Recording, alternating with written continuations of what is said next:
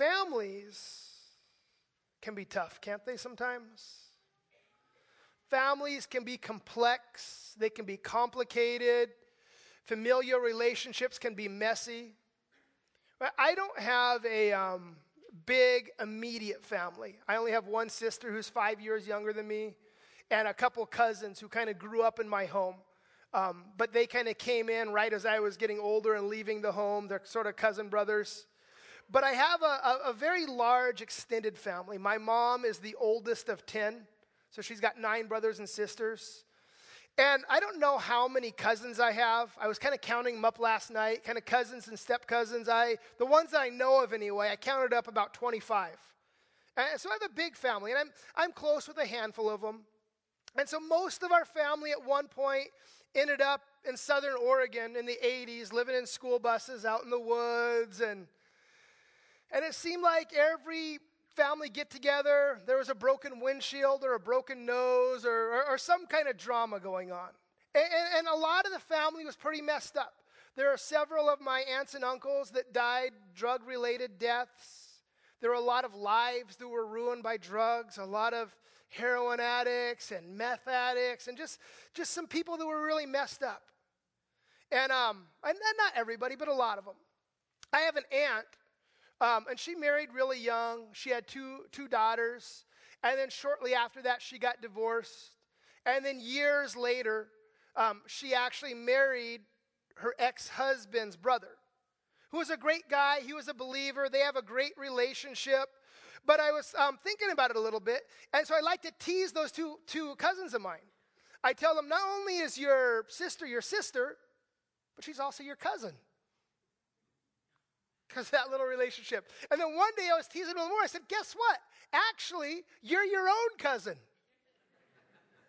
and so uh, I, I, I typed my cousin. I said, Hey, how's your cousin doing? And by your cousin, by the way, I mean you. and, um, but I have a large family. Some are doing great, walking with the Lord. Some are somewhere in between. As we open up John chapter 7, we see that in a sense, Jesus was no different. He had some family issues as well. Jesus sort of lived in a, in a, in a blended family, right? Jesus had a different dad than his brothers and his sisters had. And, and as we open the pages of Scripture, we see that not everyone in the family was on the same page spiritually. Not everyone in the family, initially anyway, was serving the Lord. Not everyone in the family was supporting one another. In fact, some members of the family were thinking the other members of the family, namely Jesus, were a little bit crazy. And so that's where we are in John chapter 7. It says, After this, Jesus went around in Galilee. He did not want to go about in Judea because the Jewish leaders were looking for a way to kill him. It says, after this. Of course, the hermeneutical principle after this, what do you do? You look and see after what? Right? What, what's he talking about? After John chapter 6, because we're in John chapter 7. After the feeding of the 5,000 after Jesus transported the disciples on the boat, after Peter walked on water, after Jesus stood up and told the disciples that if you want to be my follower, you have to eat my flesh and drink my blood. Speaking of communion, of course. After all of that, we find Jesus here hanging around in his hometown, hanging out in Galilee. And, and we learned that Jesus didn't want to go down to Judea at that time. By the way, sometimes it'll say they went up to Jerusalem or up to Judea. And Judea was actually south of Galilee, but in the Jews' mind, Jerusalem was the center. So everywhere else was they were going up to Jerusalem. So Jesus didn't want to go to Judea. He didn't want to spend time in Jerusalem right now because the Jewish leaders, it says, were looking to kill him. They were looking for, for reasons to put him to death. Right? Jesus has been out there. He's been stirring the pot a little bit. He's got a lot of people following him. And so the religious leaders had had enough. And they said, We're out to get Jesus. And so here we see it wasn't necessarily fear. right? We see that wherever the Lord was called to, he went. But he was wise. Jesus didn't needlessly put himself in harm's way.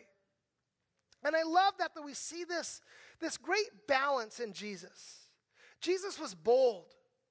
Right? He was, he was never afraid to do the Lord's will. He was never afraid to put himself out there. But he wasn't foolish with it. He wasn't needlessly poking bears with sticks just for fun. Right? And I know a lot of us, when we were young, we were kind of like that. Right? Well, let's see what happens. Let's try. But Jesus wasn't like that. And, and I see this great example for us here because sometimes the Lord calls us to do scary stuff. And we need to be wise, but we need to be courageous. And we need to be obedient. Reminded of Proverbs chapter 28, verse 1. It says, The wicked flee, though none pursue them. But look what he says. But the righteous are as bold as a lion. Don't you love that? The righteous are as bold as a lion. But when the Jewish festival of tabernacles was near, verse 2, Jesus' brothers said to him, Leave Galilee and go to Judea, so that your disciples there may see the works that you do. So the Feast of Tabernacles, some of your Bibles that might say the Feast of Booths, and Hebrew it's Sukkot, and, and, and that literally means tent. And so this, this Feast of Tabernacles, it was a major Jewish holiday. It took place right after the harvest was completed, right after the people had just brought in all the, all, all the grains and all the fruits. And the people, they had just been working hard, right? I probably know farmers here. But it was a very agrarian culture, and, and people were involved in farming, and, and it was a lot of work bringing in the harvest. They didn't, have, they didn't have harvesters and threshing machines, everything was done by hand. And by the time harvest was over, the people were exhausted. And so they, they had this holiday right after harvest, a time of rest, where they commemorated being set free from Egypt. You remember that the Jews dwelled in the wilderness for 40 years. And scripture says that they dwelt in tabernacles. And that word tabernacle, it just means a temporary dwelling. It can be a tent, it can be a booth, it can be a temporary structure, whatever. It's interesting that in John 1:14 when John says, "And the word became flesh and dwelt among us." That word dwelt there is the same word. Jesus became flesh and tabernacled among us. That he, that he took up this, this temporary dwelling among us.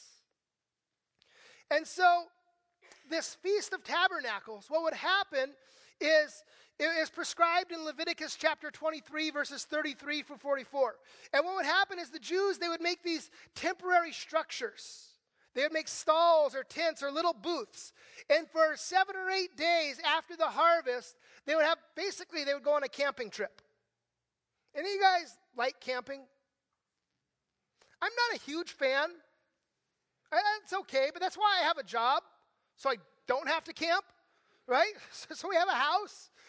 It's okay a little bit, but you know, I kind of grew up camping and I don't love it. But anyway, so that's what they do. They, they celebrate what the Lord had done for them in Israel. So they go on this camping trip. And it's still a, a, a wildly popular thing in, in, Israel today. I was looking at some pictures of the, uh, of the Feast of Tabernacles, and they have these little, little plywood huts that they camp out in for the week and, and have this big feast. So, so this Feast of Tabernacles is taking place in fall, and Jesus' brother said to him, Leave Galilee and go to Judea so that your disciples there may see the works that you do. No one who wants to be a public figure acts in secret. Since you are doing these things, show yourself to the world. For even his own brothers did not believe in him. Jesus' brothers said, Hey, Jesus, you're working all these miracles here. You're, you're doing all these, all these magic tricks here, Jesus. Why don't you head up to the big city so you can show your works there too? Don't waste your, don't waste your talents here in Galilee. Go up to the big city. Show all your disciples what they're missing up there. Come on, Jesus. You want to be the Messiah, Jesus? You want to be this big public figure, Jesus? You want to be a star, don't you? You don't want to do all your little tricks in secret. Get out there, Jesus. Get known. And you can kind of feel this little sense of, of, of mockery and, and sarcasm here. And verse 5, it tells us directly that Jesus' little brothers didn't believe in him. And on one hand, maybe we need to cut them a little bit of slack. I mean, imagine their position being told that their big brother was actually God incarnate. That'd be a lot to take in, wouldn't it? What would it take to convince you that your big brother or that your little sister was actually God incarnate? Right? What would your little brother have to do for you to believe that he was the one that spoke creation into existence? It would take some powerful evidence, wouldn't it? And, and it's a lot to live up to, isn't it? Right? Every time you went out to play, little Mary would say, Don't forget your WWJD bracelet. Just ask yourself what your brother would do before you do anything. It's a lot to live up to. Your brother always does his chores. Your brother always cleans his room. Your brother never forgets to take out the trash. Why can't you be more like your brother? He never talks back. And so there was that. On the other hand, though, they knew Jesus more intimately than anyone else did. They knew his character. None of them could ever remember Jesus sinning. None of them could ever remember a selfish moment on the part of their brother or an impure motive. Never a, a wrong thought or action. Right? Growing up with him, when the truth finally started to come out, they should have been like, oh, it kind of makes sense now. Now I get it. But here's what happened, I think. They were so familiar with Jesus that they missed him. They were so familiar with Jesus that they missed who he really was. And I think that that's a risk for a lot of us who have grown up in the church, who have grown up around, around the faith. Sometimes we, we get so familiar with Jesus that we can start to miss who he really is. We get so familiar with Jesus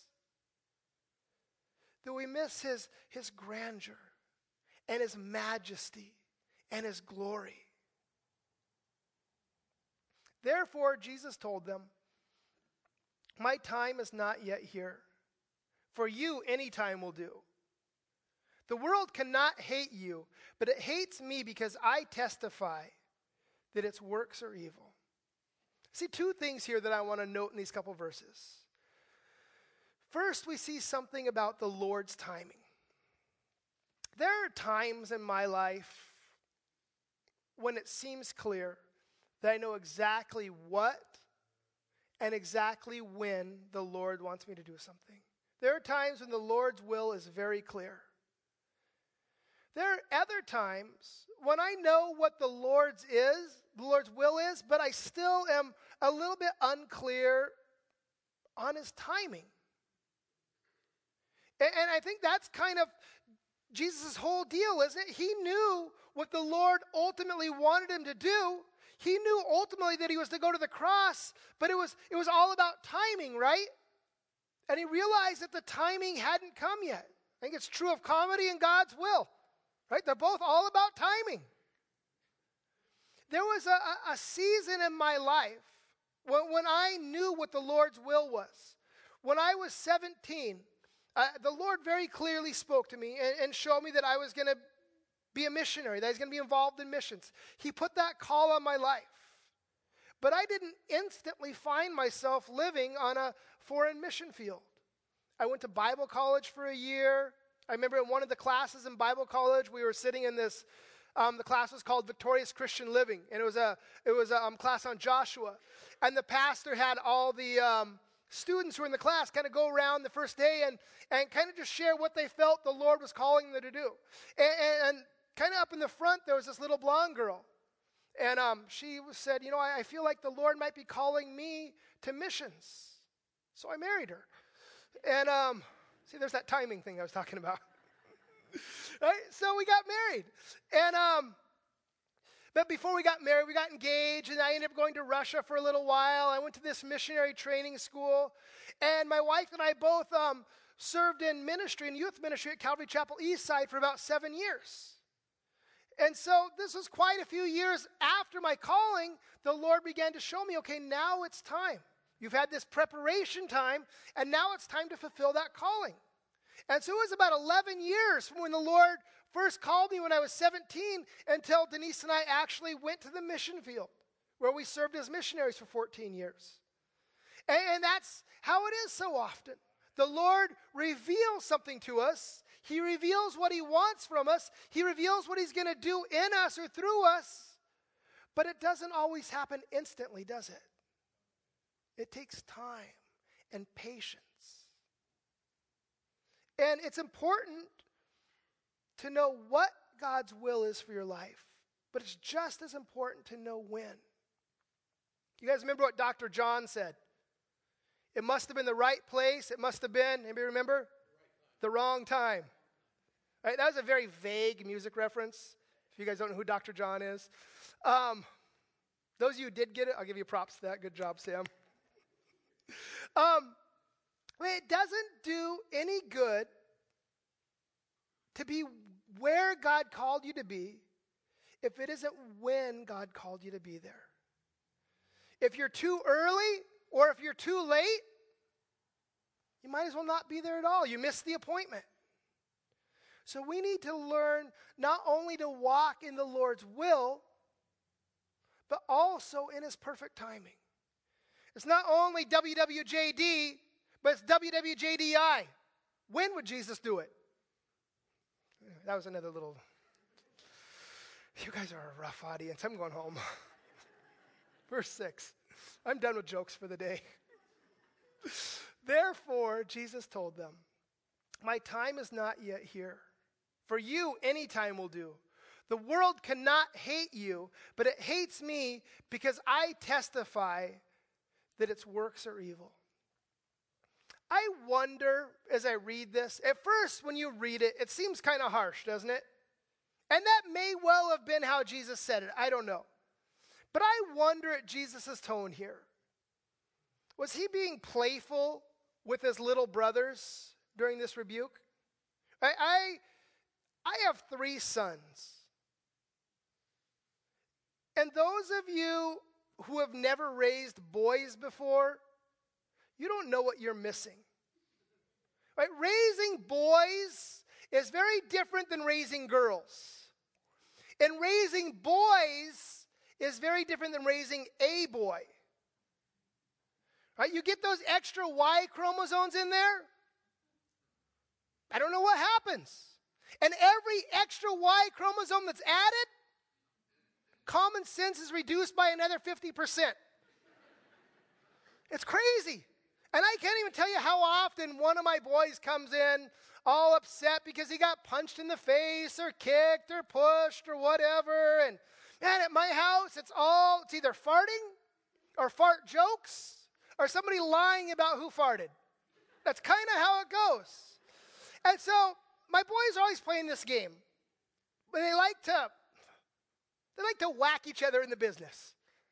Right? Whether it's a hand or a foot or a stick or really any object will do. And as soon as they do it, they yell, mashed potatoes! And all that to say, all that to say that while Jesus said this, I wonder if he was playing a little bit with his brothers. I wonder if he was teasing his little brothers a little bit. He says, Look, guys, it isn't time for me to go. My time's not here yet. Yeah, if I go up publicly, they'll kill me. It isn't my time to go to the cross yet. He says, But it's always time for you. The world doesn't hate me because it can't hate its own. Or, sorry, the world doesn't hate you because it can't hate its own. The world hates me because I testify that its works are evil. Jesus later says in John 15, 18, if the world hates you, know that it hated me before it hated you. If you were of the world, the world would love you as its own. But because you are not of the world, but I chose you out of the world, therefore the world hates you. Remember the word that I said to you A servant is not greater than his master. If they persecuted me, they will persecute you. So Jesus says to the disciples later on, He says, Don't be surprised when the world turns on you. It hated me too. It hated me, and if you follow me, don't be surprised when it hates you. A servant isn't greater than the master. And John took that message to heart because John would later write, some three or four decades later in 1 John chapter 3, verse 13, do not be surprised, brothers, when the world hates you. And he says, Know that we have passed out of life unto death. John says, Look, we've left the world system. We've left that system of, of death and darkness. And so when the world turns on you, don't be shocked. Don't be surprised because that's what happened to Jesus as well. The world has always been opposed to followers of Jesus, and it always will be. The world always loves its own and always hates those who oppose it. it. The world hates those who testify that its works are evil. And we see that all around us, don't we? We see, number one, that the world is growing more and more corrupt, without question. And when the people of God stand up, when we stand up for godly values and say, no, that's wrong, that's sin, that, that thing shouldn't be done, when we call out immorality, people say, oh, you're a bigot. Oh, you're small minded. Oh, you're so judgmental. Oh, that's all hate speech. And the world, more and more, is moving to silence the voice of God and the people of God. The world is moving to quiet our voices, to quiet our influence. And we see that in the education system, we see that in the media, we see that all throughout the public square.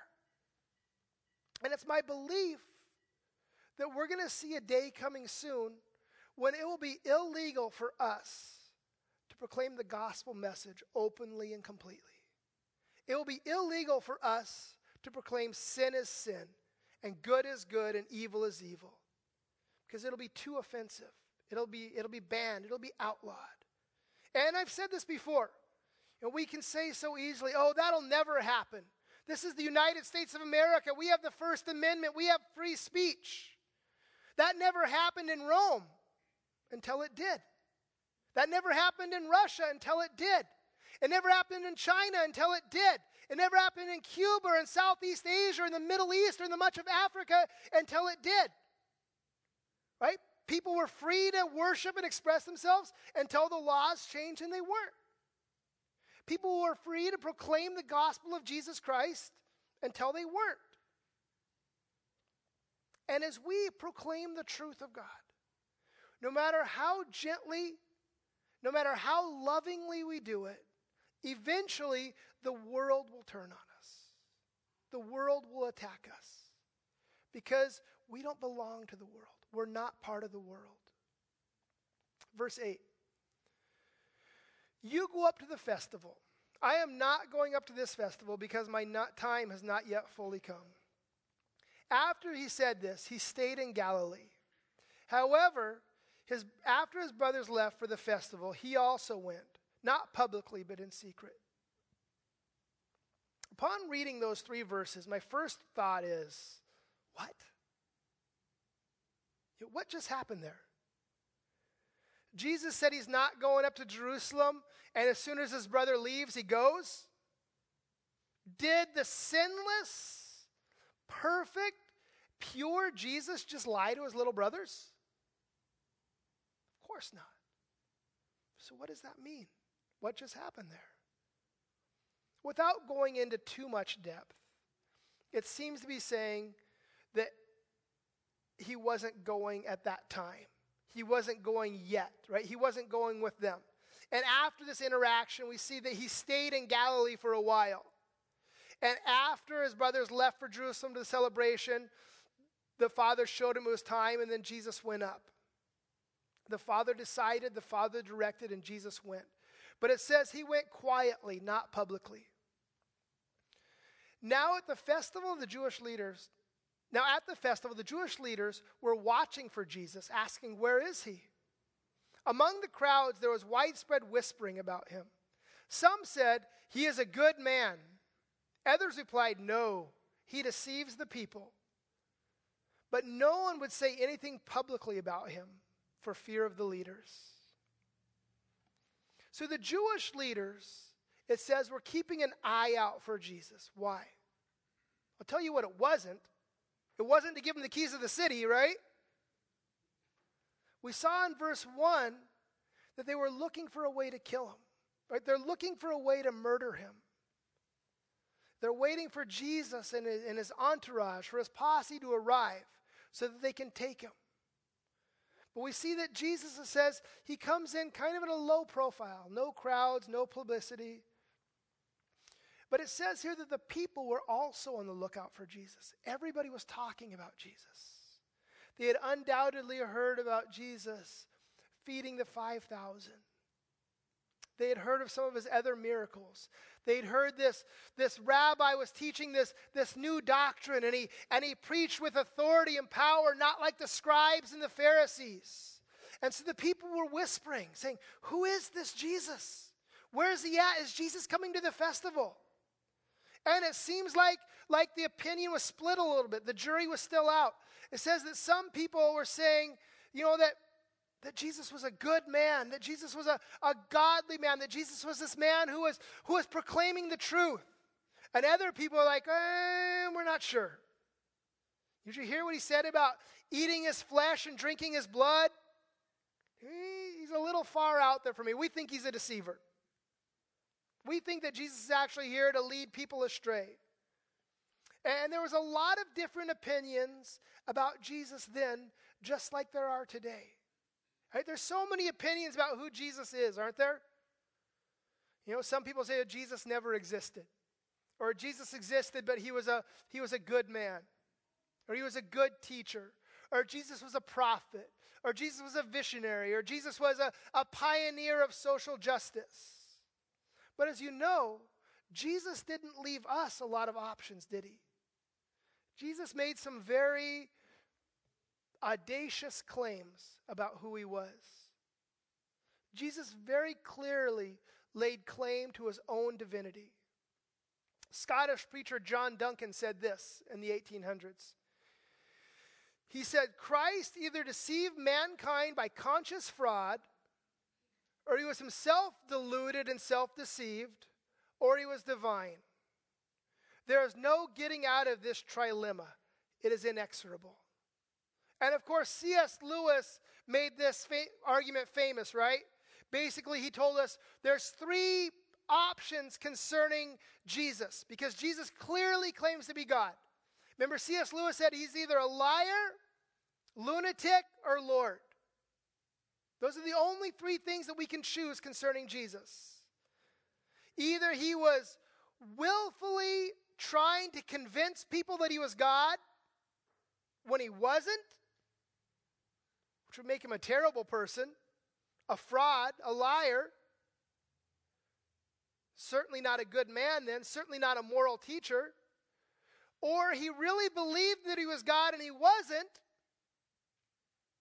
and he was just crazy, in which case we probably shouldn't base our lives on his teachings.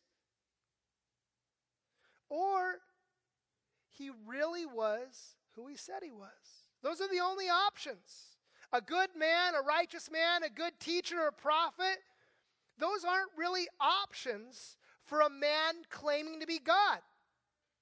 Either he is God, and we need to submit to him and serve him, or he was a scam artist, or he was insane, and we need to dismiss what he said. Either he was God and we submit to him, or he wasn't. And C.S. Lewis closes argument by saying this Either this man was and is the Son of God, or else a madman or something worse. You can shut him up for a fool, you can spit at him and kill him as a demon, or you can fall at his feet and call him Lord and God. But let us not come with any patronizing nonsense about his being a great human teacher. He has not left that open to us. He did not intend to.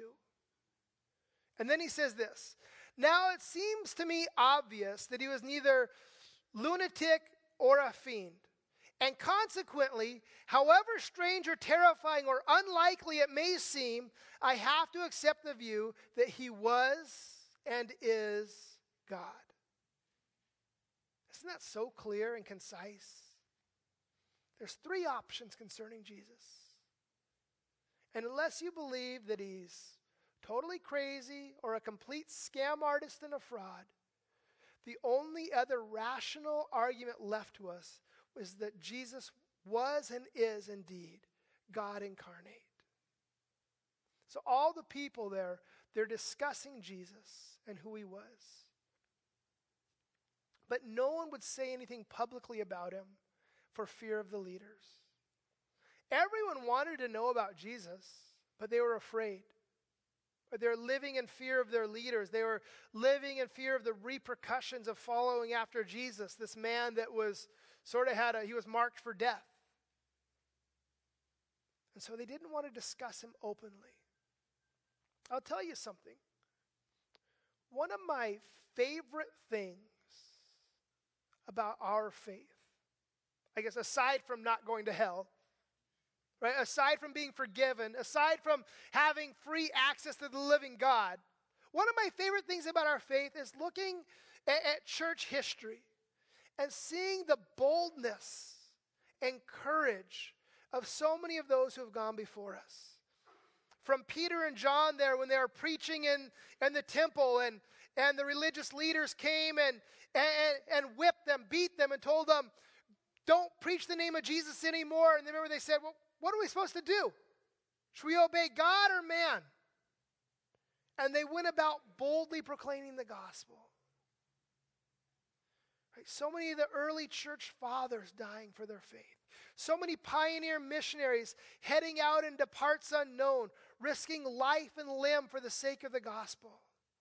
I, I, love the, the boldness and the courage that we see in the lives of, of genuine, spirit filled men and women of God. One of my favorite stories in church history, I think I shared it before. Um, it's called the 40 Martyr, Martyrs of Sevaste.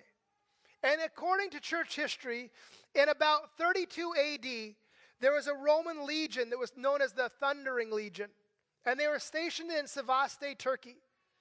And so, this particular Roman legion, they're about to go out into battle.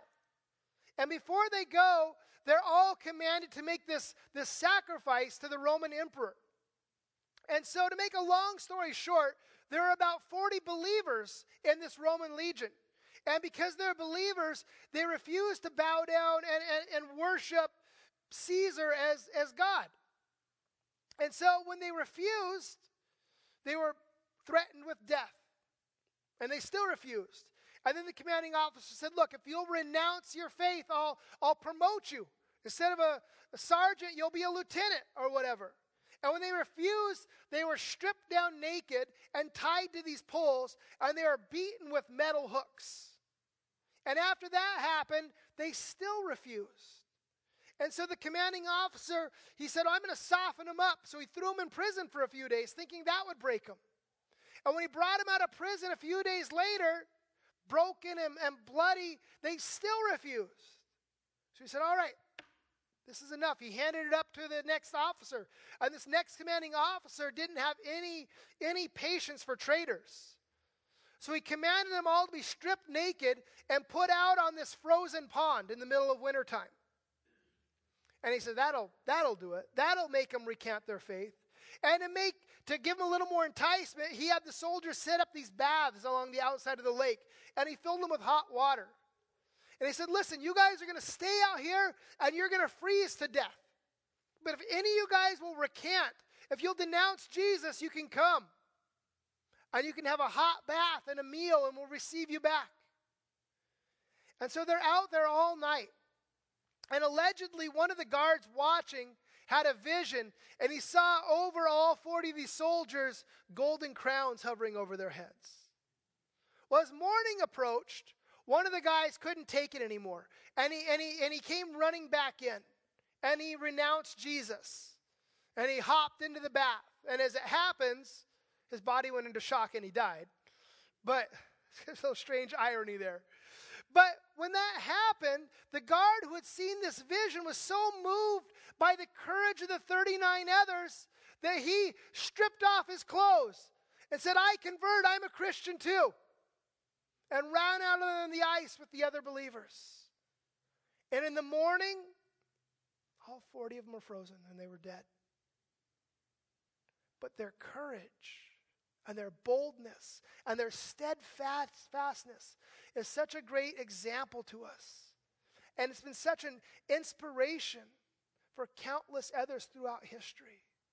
And again, I think of that verse in Proverbs 28. It says that the godly are as bold as lions, while the unrighteous live in fear. And I love that thought that the godly are as bold as lions. As we close, as we bring this study to an end, I feel like there's a question that I have to ask here. As we're looking at, at this story of Jesus and his brothers, and this division between the people of God and the people of the world. And the question is whose team are you on? Which side are you on? Do you belong to the world or do you belong to the Lord? And I'm not asking if you go to church. I'm not asking if you're religious. I'm asking if you know the Lord. Remember that old punk rock band, Bad Religion? Right? There is a bad religion. And that bad religion is anything that tries to please God by our own works rather than coming to the Father on the basis of His grace and mercy and His loving kindness. Do you know the Lord? Do you care more about being accepted by this world, or do you care more about being accepted by the Lord? Because here's the deal you only get to choose one, you only get to be on one team at a time. But do you know what the good news is? You get to pick. Uh, you get to pick which team you're going to be on. You get to decide. On the flip side, though, you have to decide. You have to make a decision. By default, we're all on the world's team. And if we're going to switch teams, we have to make a decision. We have to choose to serve the Lord and follow Him and renounce the world. And I would just encourage you this morning to choose Jesus, to choose life. I would encourage you to be forgiven of the debt of your sins, to be set free from the bondage of your sins. I would encourage you to be bold and to be courageous and to serve Jesus fearlessly. As we close in worship, guys, as the worship team comes back up, Pastor Scott and myself and some of the elders will be on the sides. And if you've never given your life to the Lord, and you're ready this morning, this is your time. Come forward. Pray with one of the leaders. Pray with me. Pray with Pastor Scott. And in a few minutes, we're going to share in communion together.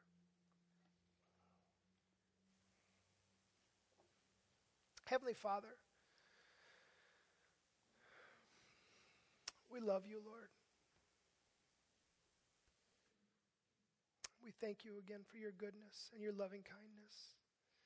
And we just pray if there's anyone here who hasn't given their heart to you, that they would do so this morning, Lord.